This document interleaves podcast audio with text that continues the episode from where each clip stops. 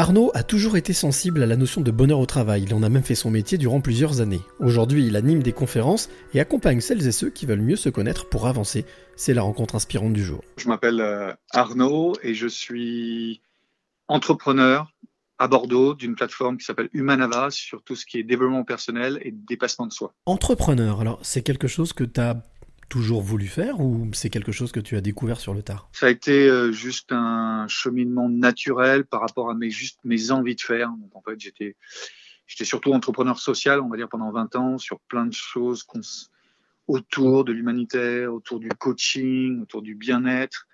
Euh, et puis une partie aussi un petit peu autour du, du cinéma, la scène, l'événementiel, puisque en gros, j'ai passé la, la, moitié de ma vie ou à coacher des gens, ou à aider les gens à se développer, ou alors sur scène, ou à, produire des choses euh, voilà, autour de l'événementiel, la scène cinéma. Et c'est voilà, quelque chose de tout à fait naturel. C'était jamais mon truc. Il faut que je crée une boîte. C'est euh, bah, pour que j'ai, pour que les, les, les, projets se passent, se créent, se fassent.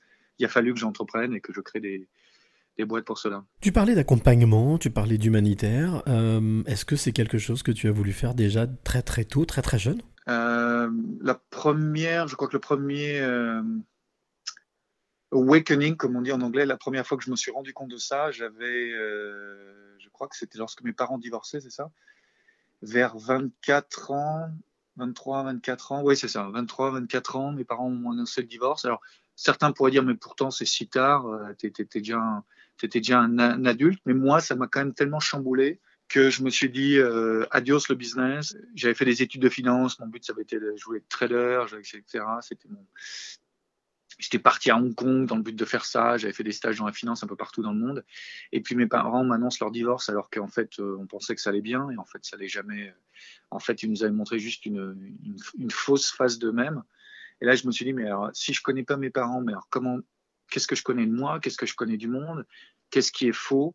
Qu'est-ce qui est vrai? Donc, je suis revenu.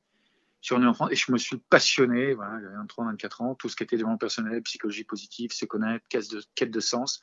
Et alors commencer la quête de moi-même, quête de sens. Et, euh, et elle n'est jamais finie, même si je suis devenu coach. Et euh, depuis une dizaine d'années maintenant à temps plein, c'est euh, à côté de mon métier d'entrepreneur. C'est quelque chose euh, que pour moi je souhaite à tout le monde d'être en quête permanente.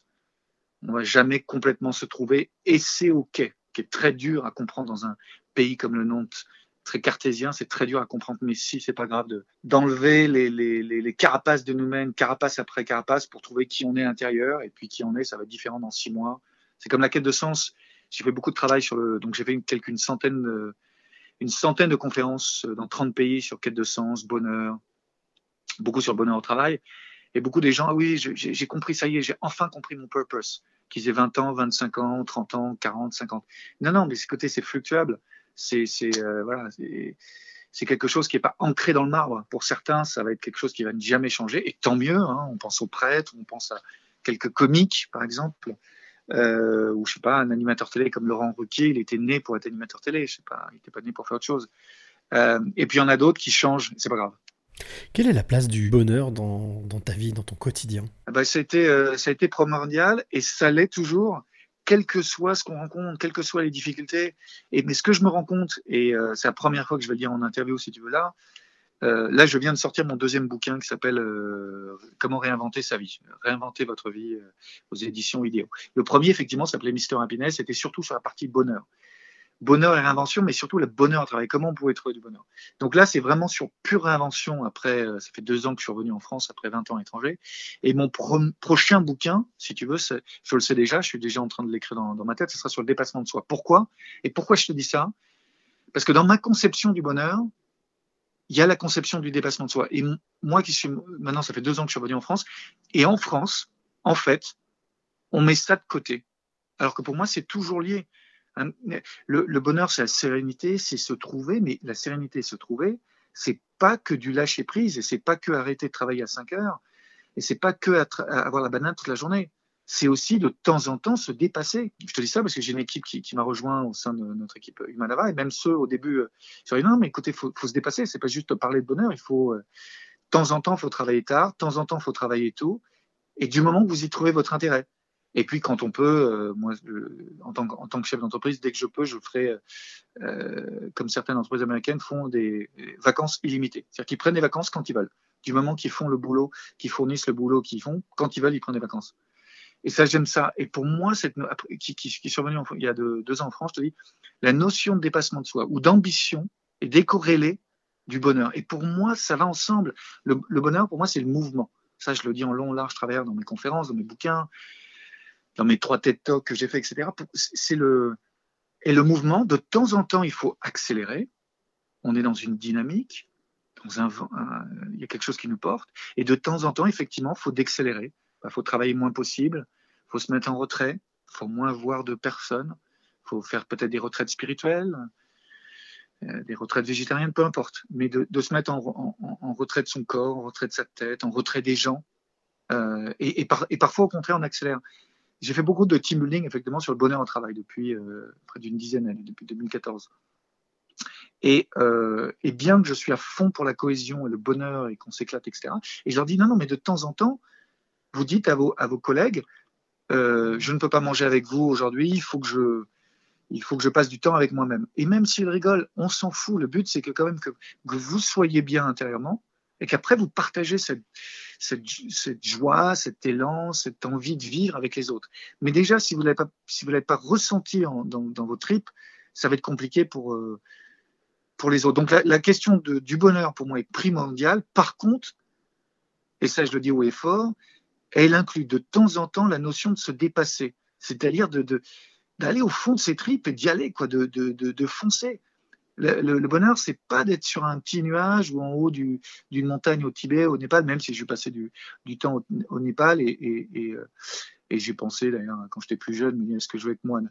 Donc pour moi, c'est très important.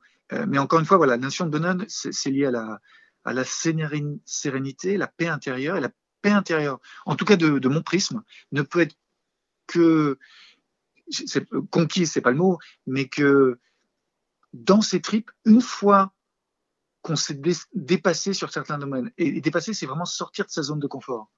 Et tu vois, ce discours, je l'aurais pas tenu il y a deux ans, quand j'étais encore euh, euh, à l'étranger, parce que pour moi, ça, ça partait de soi. Et ça part pas toujours de, de soi en France. Je vois qu'il y a une différence entre bah, mes amis entrepreneurs et mes amis coachs en France.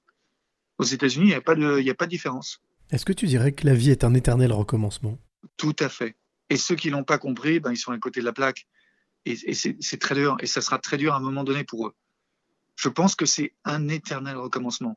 C'est euh, Goethe qui a dit, je crois, ça, celui qui, euh, qui n'apprend pas ou qui comprend pas l'importance de mourir ne peut jamais renaître. On n'a pas besoin de s'identifier à quelque chose.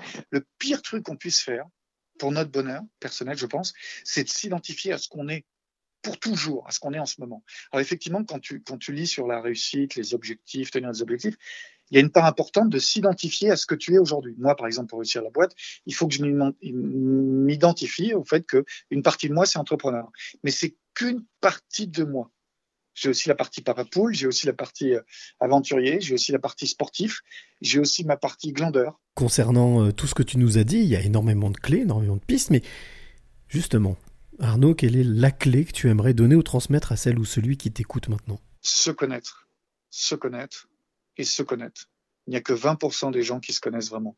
20%. C'est-à-dire que ce soit avec un coach, avec un thérapeute, avec un psy, que en, faisant tous les tests qui existent en ligne, que ce soit le Myers-Briggs, que ce soit l'énéagramme, qui est un peu moins connu en France. Je vous encourage tous à faire un test de personnalité Enneagram, par exemple, qui reflète neuf personnalités. Vous allez apprendre un peu plus de choses sur vous. Allez demander à tous vos amis euh, euh, sur les dix dernières années qu'est-ce que j'ai fait de bien, qu'est-ce que j'ai fait un peu moins bien, où je suis bon avec les autres, où je suis moins bon?